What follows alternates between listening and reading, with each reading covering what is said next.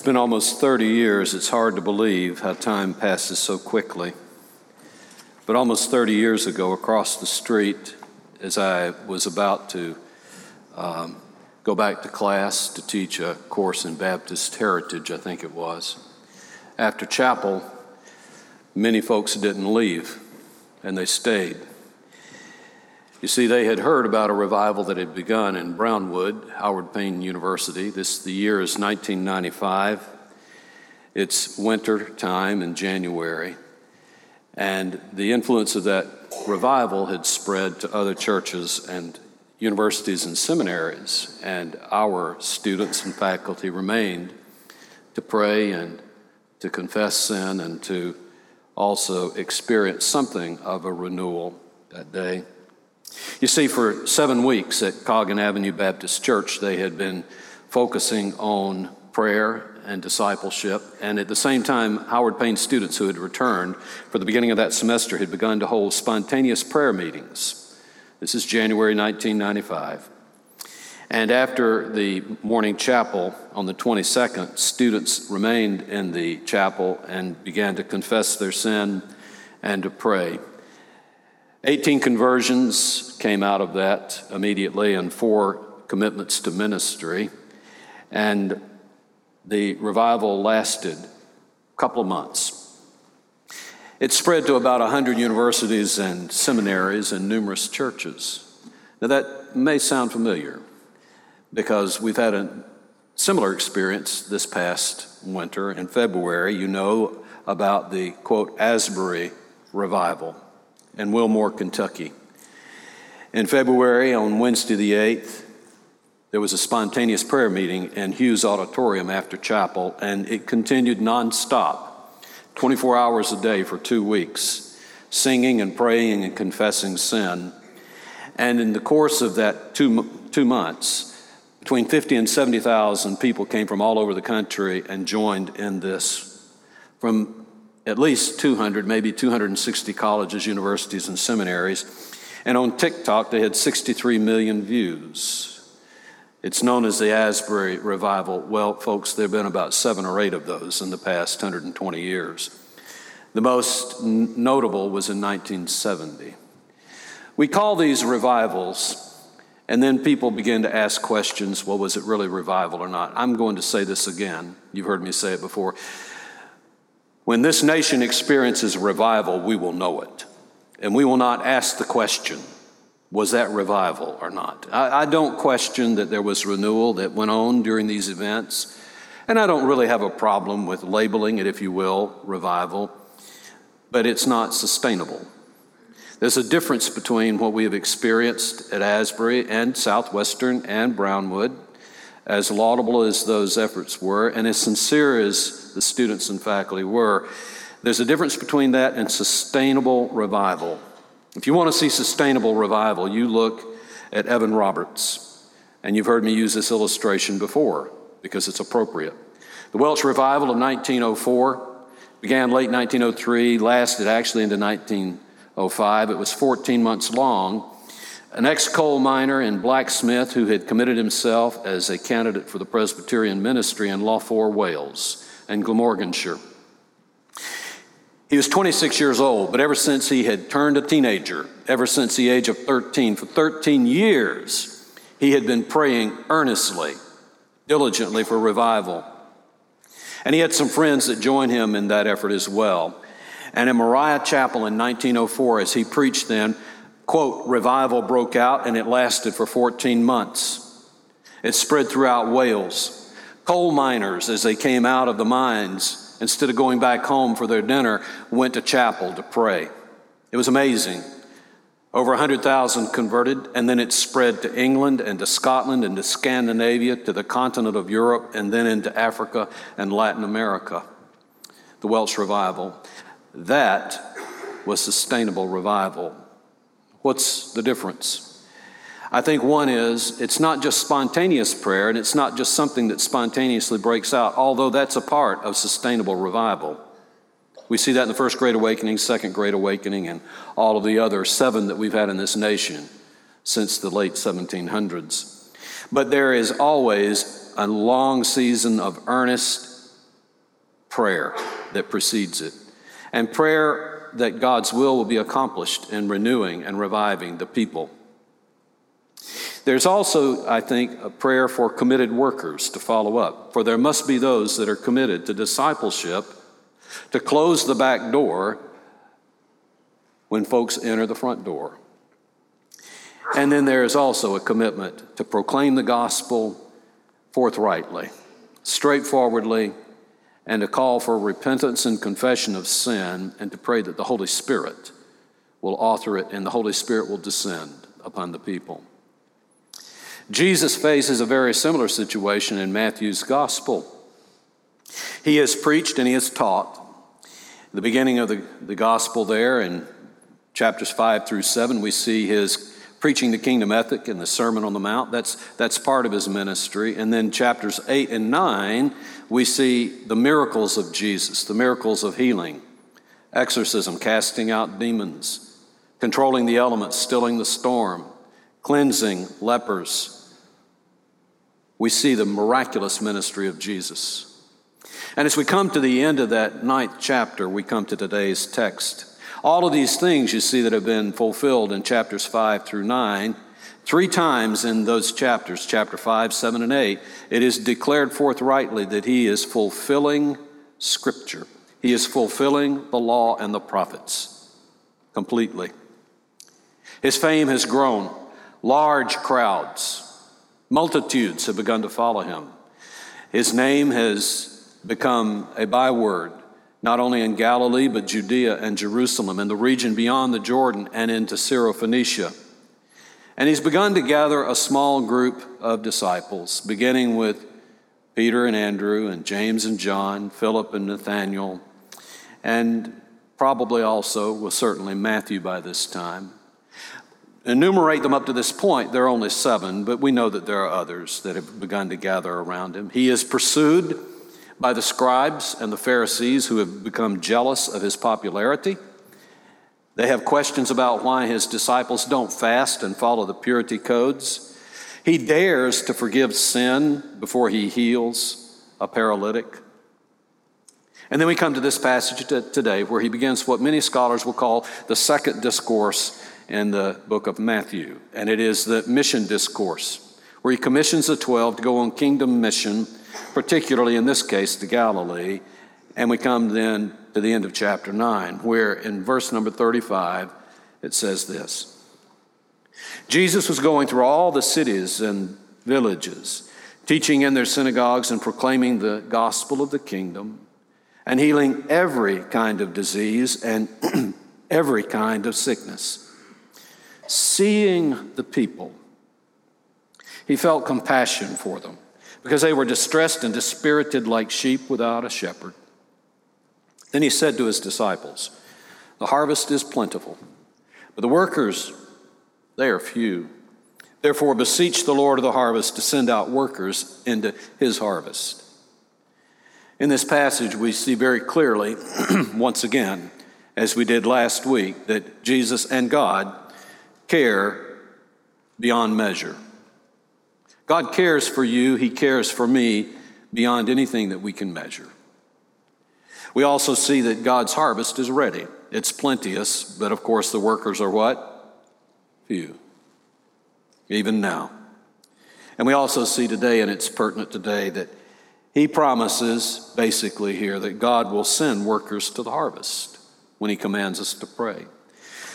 God cares for us God cares for you. And if you're watching this morning, God cares for you beyond measure, more than anything that you could ever imagine. You know, last year, last week in John, the fourth chapter, we, we made the observation as he spoke, Jesus spoke to the Samaritan woman, that God loves beyond bounds, beyond boundaries. That was the extent of his love. In the passage today, we see the depth of his love. We see how much he cares. Seeing the people, you know, that's a very simple phrase, but there's a lot in that. Jesus didn't just look at the people, He didn't just behold them, He didn't just look at them, He didn't just notice them. He didn't see them as a spectator watching the crowds. Those are different words that are used in the Koine Greek for seeing, but that's not the word that is used here. The word that is used here means that he looked intently at them and he observed from experience. You see, he saw with his mind as well as with his eyes. He was God incarnate who had walked with these people. And he continued to walk with them day by day. This wasn't in the temple, it wasn't in the synagogue, although he did go to the temple and he taught and he preached in the synagogues. But day by day, he walked with them and he saw them from experience. The form of the verb means that he was fully aware. He was fully mindful of every need that they had, and he saw the hope in their desperate eyes. Because you see, that was his experience too. He had grown up with them. He not just looked at the people, but he saw them.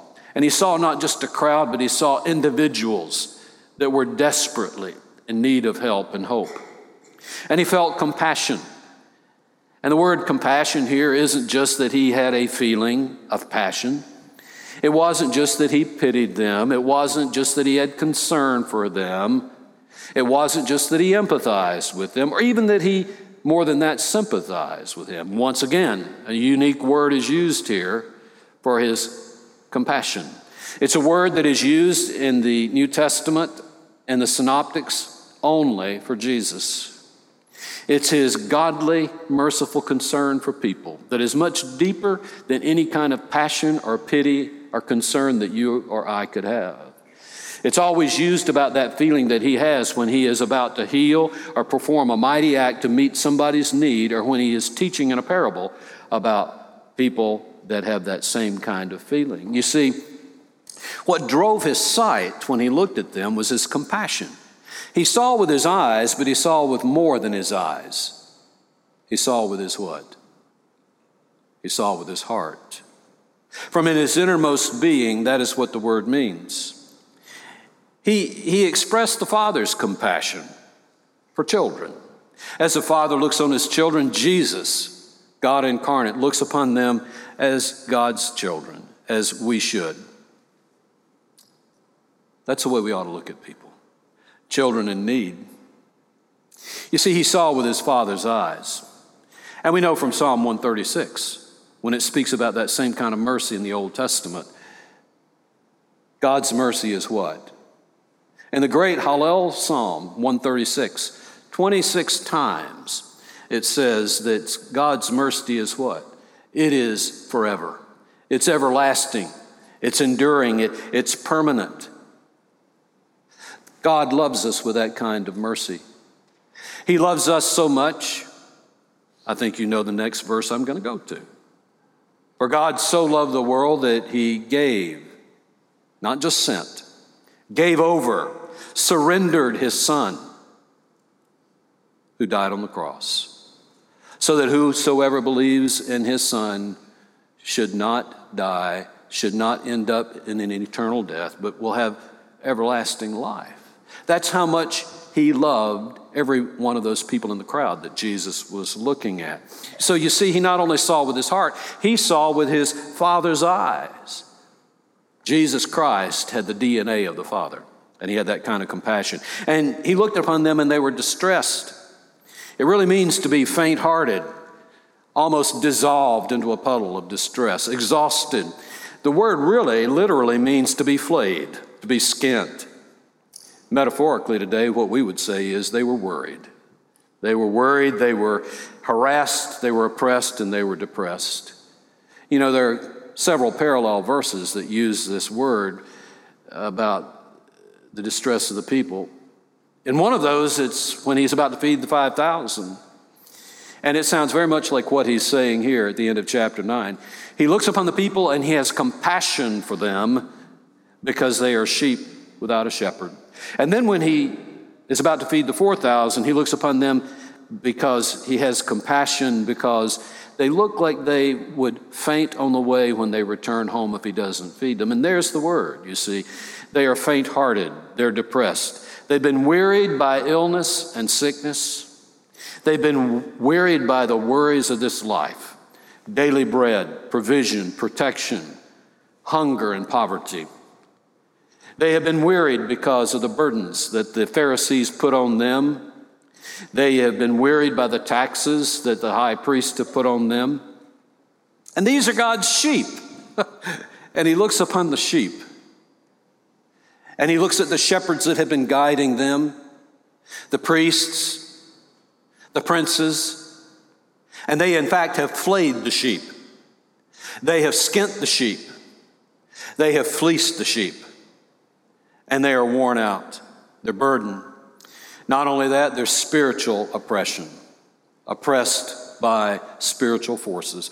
We know this because later, when Peter talks to Cornelius, and he shares the gospel with Cornelius in Acts, the 10th chapter. He explicitly says this is what's happening when Jesus stands before the crowd. He says, You know about Jesus of Nazareth, how God anointed him with the Holy Spirit and with power, and how he went about doing good and healing all who were oppressed by the devil, for God was with him.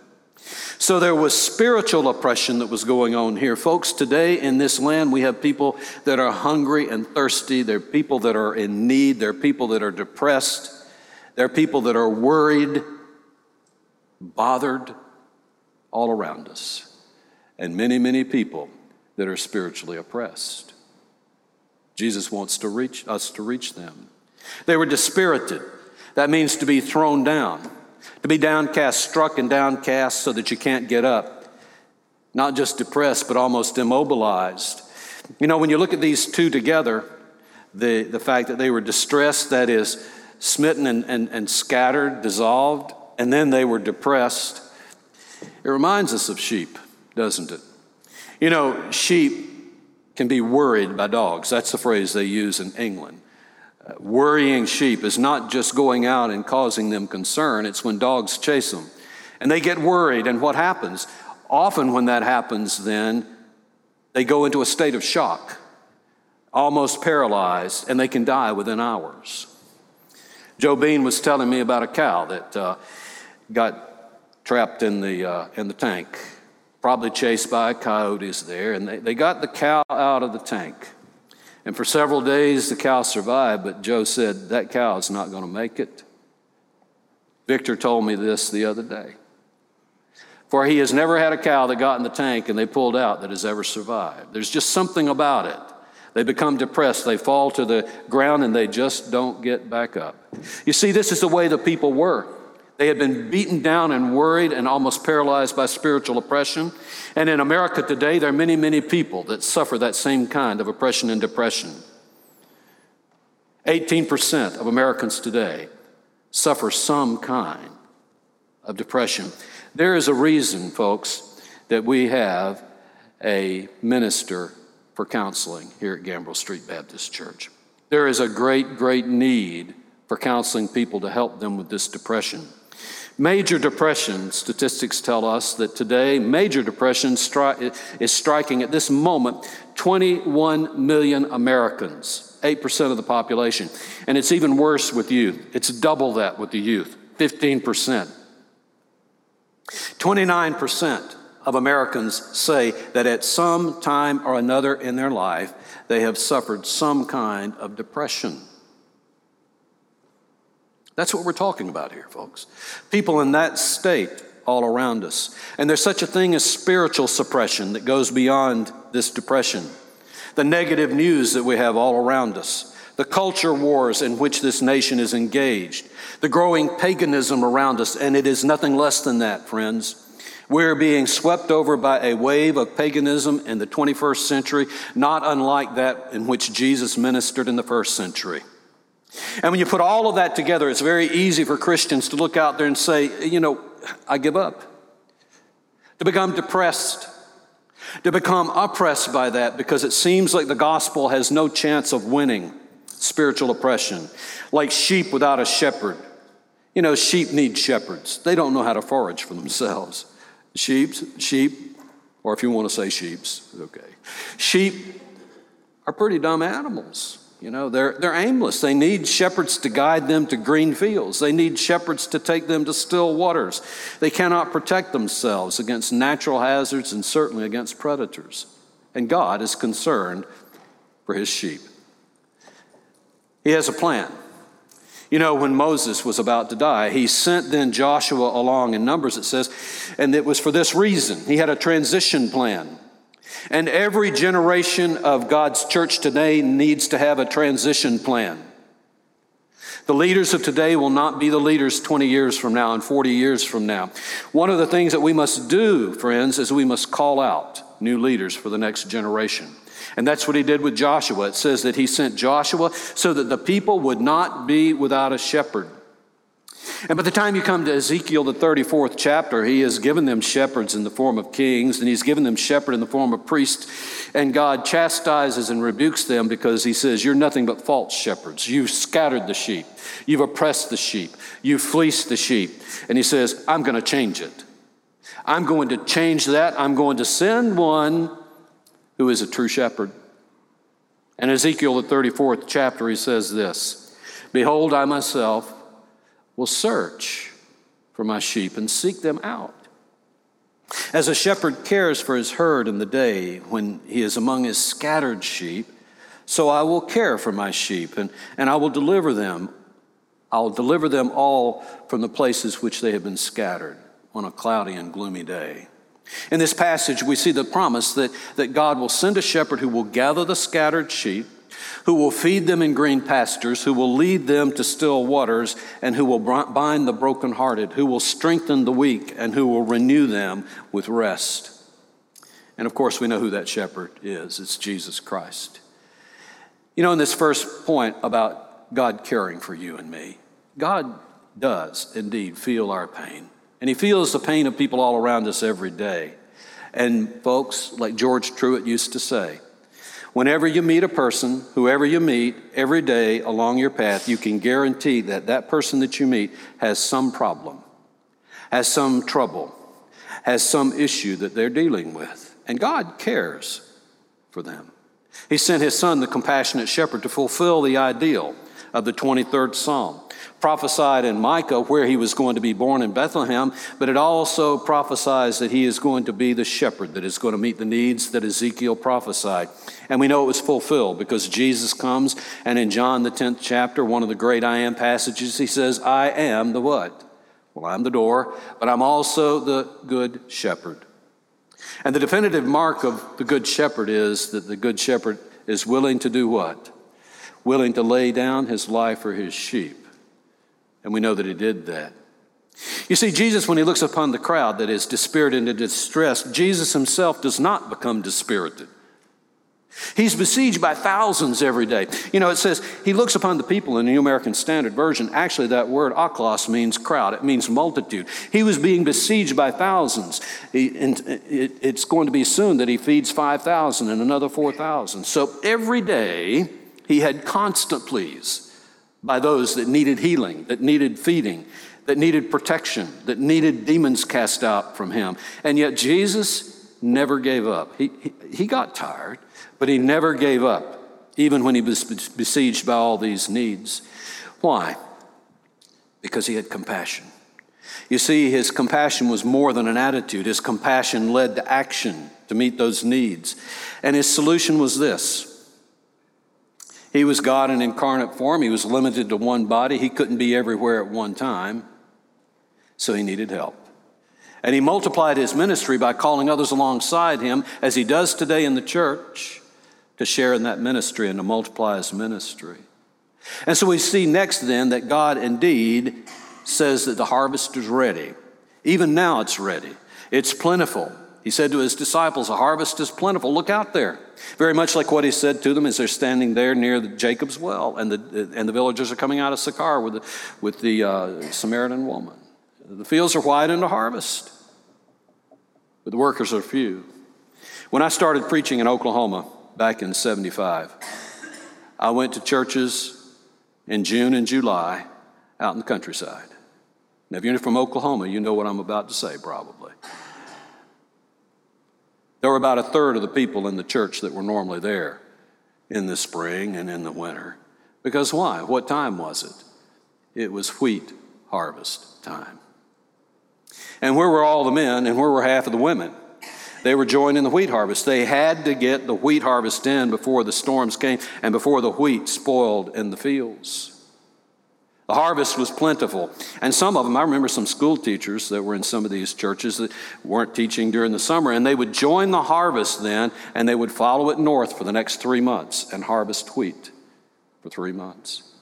You see, the harvest was plentiful, but when I looked out in the church, the workers were what? Few. We have empty places in this sanctuary for harvesters. The harvest is plenty, folks. We need harvesters. And that is the case with most churches in America today. The key question, I think, here is is, it, is, is there really still a harvest? Or has it withered? Look at Western Europe. Only 10% of the people in Western Europe attend church weekly. So we look at America, and you, made, you heard me make the reference to there have been seven ways of revival in America in the past, and we want to assume then there will be another revival coming. There's a word of warning here. There comes a point, folks, when God writes Ichabod over a nation. Just because we have had revival after revival after revival after revival after revival after revival after revival in this nation, and I'm not talking about Asbury, I'm not talking about, about Brownwood, okay? I'm talking about widespread revivals. Just because it has happened before does not guarantee that it will happen again. Yet there's enough time because until the Lord comes, there is still time to pray for the harvest and for workers.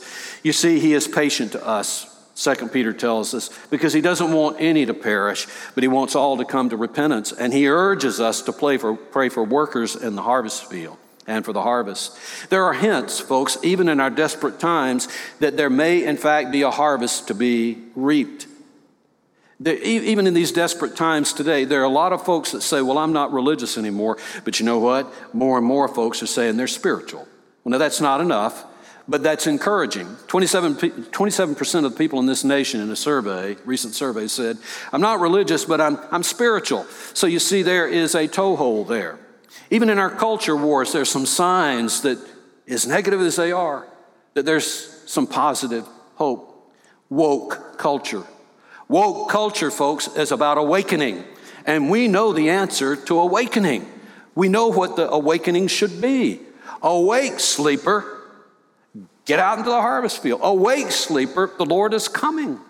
When you look at the call for social justice today, we know that only God can deliver that kind of justice that people yearn for, for. When you hear people talking about diversity, equity, and inclusion, we know that the answer is in Scripture. It is that everyone is created in the image of God, and God loves every single person that He has created. And Christ looked at every one of those needy faces in the crowd and saw them with human dignity. When you look at postmodernity, one of the good things about postmodernity is it doesn't just question some things, it questions everything. It questions the modernity's pride that we can answer all the solutions. And we know the scripture says the same thing. We cannot, only God can. In this postmodern world, there are more people that are seeking certainty than ever before. Millennials, they're the hardest nut to crack. Many of them are not coming to church anymore, folks. But guess what? The millennials are reaching age 40 and 41. And you know what happens? They have families and they have children. And I'm telling you, in the future, in the next 10 years, the millennials are going to be seeking for certainty and they're going to be seeking things for their family. And their mindset will begin to change. There is hope. The harvest is plentiful. Survey of Global Christianity at Gordon Conwell Center gives us some hope. Religious people in this world. In fact, there is religious growth in this world. When they did a survey around the world of people that consider themselves religious, and then they compared them with the non religious and the atheist, the rate of religious growth is two and a half times that of non religious, and it is seven times the growth of atheists. Christian rate growth is the fastest, believe it or not. 92% of that growth is being found in Christian communities. There's hope in the southern globe. And by the southern, I'm talking about the southern hemisphere and then Africa and, and southern Asia. That is where Christianity is growing the fastest, and you know that. Over a billion Christians in those areas. And yet, in the old areas, the northern areas of North America and the continent of Europe, it's less than a billion. One of the hopes there, folks, is this is a land of opportunity. It's a land of immigration, and some of those folks are, re- are immigrating back to America, and they're beginning to remissionize America. There's hope. More people today that are not Christians know more Christians than 100 years ago. In, in 1900, a small group of people around the globe knew Christians, but today, five times as many know somebody who's Christian. The non evangelized world is shrinking. Christians have been working over this for centuries. It's been cut in half since 1900. 54.3% of the world was not evangelized in 1900, now it's down to 28%.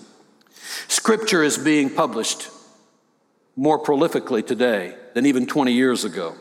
20 years ago, there were 54 million copies of Scripture printed, and now it's almost 100 million. There is hope, folks. The harvest is plentiful, but the workers are few.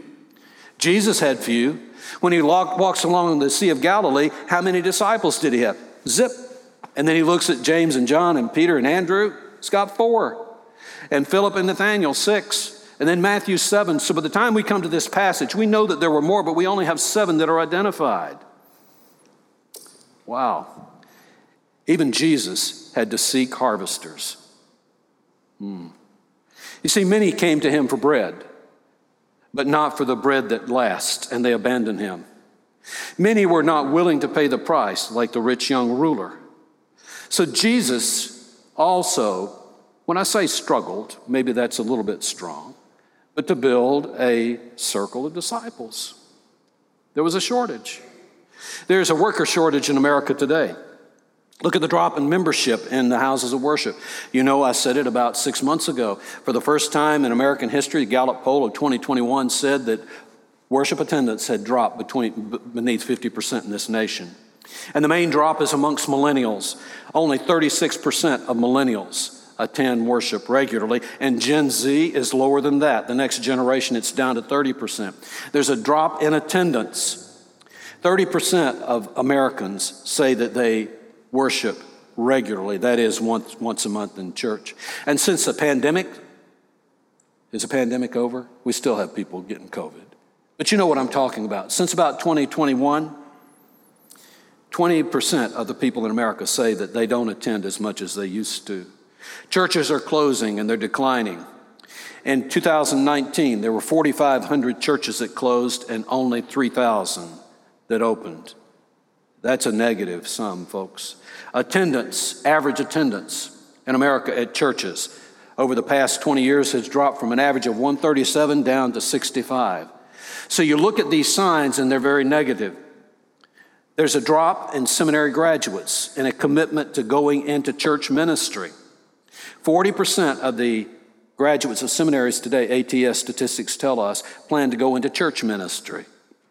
40% plan to go somewhere else. There's a drop in trained ministers. 85% of seminary graduates will not be in the ministry in five years. 90% of them that stay will not stay until retirement. Folks, the workers are few, and it looks desperate. When you look at Gambrell Street Baptist Church, I've been here 10 years as pastor, and in 10 years, we have had 50 funerals. That fills up this center section seven rows back. You see this gap right here, folks? That represents the losses that we've had to death. That is normal. People age and they die. Our membership in this church, the average age, what do you think the average age of the membership is? 62. And 45% of this congregation is retirement age or older. How many are millennials? 8% which interestingly enough is about the same size as our over 90 population, which is 7%. Folks, the point is, this has affected us as well. Attendance, when you look around today, it's 25% below what it was before COVID. And we have turnover. We have had 30 staff members since I have become pastor here, and 18 of them have left. Turnover, that's almost two a year. The good news about that, folks, is there is good news. The third objective of this congregation is to do what? It is to train leaders to serve Christ. And they do what? They go out. Just like the Garvins are going to go Oregon Trail and they're going to be planting a church. That's a good thing. But come August, guess what? That whole pew is going to be empty. No, it's not, folks, because we're going to pray that somebody comes in and fills those places. Since I've been here, 15 ministers that have either been on staff or have been seminary students have left to pastor churches or plant churches, and three of them are in this Metroplex area. That's the good news. We're doing what, friends? One of our not only goals, but it's part of our DNA, is we train people to send them out, not just to hold on to them. But when we do that, we need to pray to the Lord that He does what? That He sends others in their place. The harvest is plenteous, but the workers are few. Last point God will indeed, He promises to send workers.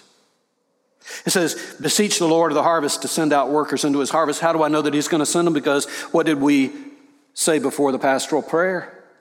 If we pray believing that we have received it, it will be given us. If we pray for what we know the Lord wants to do, He'll do it. Not because we command Him to do it, but because He's telling us to pray for it and He wants to give it. So if we pray believing that what He says here in Matthew 9 38, beseech the Lord of the harvest, He will answer it. And this isn't just praying as normal, folks. It's not just, and, and it's important that we come together and we present our prayers and petitions and worship. That's one word for prayer in the New Testament. It's important that we express our wishes to God. That's another word for praying in the New Testament. It's important that we seek God's encouragement. That's another word. It's important that we inquire of God and we ask of God to answer us. But, folks, the word that he uses here, the King James word, is beseech. You know what the modern word is? Beg. Get down on your knees and beg. Well, you see what, folks, that does? It attacks our pride. You see, we don't want to admit that we have to beg. We're a proud church. We have a great and rich heritage. Why should we have to beg for anything? And I'm not talking about just Gambrell, I'm talking about most churches in this nation. They're not willing to come to the altar of God and to beg, to implore God to hear our prayer. Like the man with leprosy, he didn't just come up to Jesus and say, Hey, you know, if you got time, would you touch me? He begged the Lord to heal him. Legion, filled with thousands of demons. He didn't just say, Lord, leave me alone. He begged the Lord not to, t- to torture him. Churches in America today need to come to the altar of God and to beg Him to send workers. There's nothing wrong with admitting that we're in desperate straits and acknowledging that only a miraculous work by the hand of God can solve the problem. Prayer is the solution.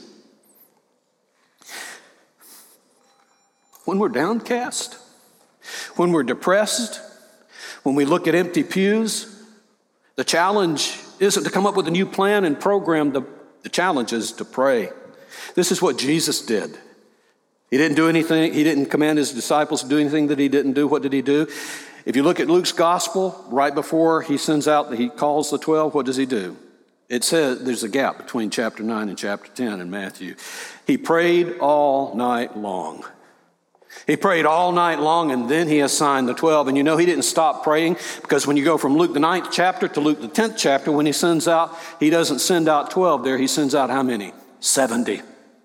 You see, the Father heard his prayer and he sent workers into the field. He didn't pray for more rabbis. He didn't pray for more synagogue members. He didn't pray for more temple priests. He didn't pray to fill pews. He prayed for workers who would be doers with compassion that would see with the eyes of the Father and to send out with an irresistible force, compelled and motivated by the Father to win the lost. Just as Jesus has been sent, he sent out his disciples. So you see, he had been sent out and he calls them to be sent out. So let me apply this in conclusion. Jesus invites you and me, Jesus invites us to join him in the sharing and multiplying of his ministry. What he's calling us to do over the next few months is very simple pray. Pray believing. Pray believing and look at the people around us that you see this next week with the Father's eyes and Jesus' compassion. Ready to act, ready to share with them, ready to gather, ready to feed, ready to water, ready, ready to bind the, the weak and to strengthen them and to renew those that are distressed and dispirited. He wants Gambrell Street Church to take heed what he says to his disciples freely you have received, freely give. You see, the, the purpose of this, folks, is not to fill pews. The purpose is this, of this is God has things for us to do this next year, compelling things for us to do as a church, and He wants to send workers to accomplish it. So, what He wants us to do, if we have not before, is to have a mindset of what? Giving and not receiving. If we receive workers, and we will, because we will pray for it, believing, it is because we're going to give them. Be not dismayed at the enormity of the task. The Father knows the need, and if we pray for it, He'll provide it. Secondly, very quickly, for what should we pray? I think we should pray for new members. New members. New members who know how to disciple and who know how to give and who know how to uh, share the gospel. We need to pray for those of us that are already here that we will be motivated to go into the field. We need to pray not just for soul winners, we need to pray for folks that are committed to discipling, disciple makers. We'll come to that when we come to Matthew 28. We need to pray for leaders, leaders that will mentor and teach others how to be soul winners and how, they, how to go into the harvest. And folks, we need to pray for new converts. We need to pray that this baptistry will not stay dry. Not just because we're worried about baptismal, baptismal numbers, but we need to pray for those that commit themselves to follow Jesus Christ and to be baptized in the name of the Father, the Son, and the Holy Spirit. And we need to pray specifically for people with certain spiritual gifts. The next two weeks, I've asked you to focus on the gifts of evangelism that is, faith, evangelism, and apostleship. And then we're going to shift after two weeks and we're going to look at gifts of giving and helping. And for the next 10 weeks, every two weeks, there's going to be an emphasis, but don't give up on faith and evangelism after this two weeks. Our spiritual legacy, folks, is important. You see, what we're doing as we do this over the next six months is not just for us, it's for the future of his kingdom here in this part of Fort Worth. Jesus selected 12 disciples because he planned to go home. And he did. And he had to have somebody to sustain that ministry. I'm 72 years old. I don't know when the time's going to come, but 30 or 40 years, certainly from now, I'm not going to be here. Okay? You know where I'm you know where I plan to be? I hope where you plan to be. In the Father's house. Some of you are going to leave before I do, but many of you are going to leave after I do. Clay, what we're doing is about your generation and the next generation. I'm not going to be here forever. Clyde's not going to be here forever. Virginia's not going to be here forever. You see, this is about sustainable ministry in the kingdom. What we're praying for over the next six months is a turning point in the life of this church, but not just because we've got empty pews. We're 100 and what? Eight years old in November. Gambrell Street is not guaranteed that it'll turn 109 unless we pray that He sends workers. You see, the future is in His hands. We're not guaranteed that we'll be here 20 years from now just because we've been here 108 years. It's about the future. Don't be intimidated. Don't have fear. There's no option for failure. You see, Jesus was not driven by expectations of others. He wasn't driven by the fear of failure. He wasn't driven by looking at empty pews. He was driven by, and what's the point, folks? He was driven by compassion. Compassion and the need to produce, uh, to join in the harvest. As Jesus prayed about the harvest, he knew this. He wasn't the one that produced the harvest, it was the Father. Look at, look at what that passage says as we close. What does it say at the end?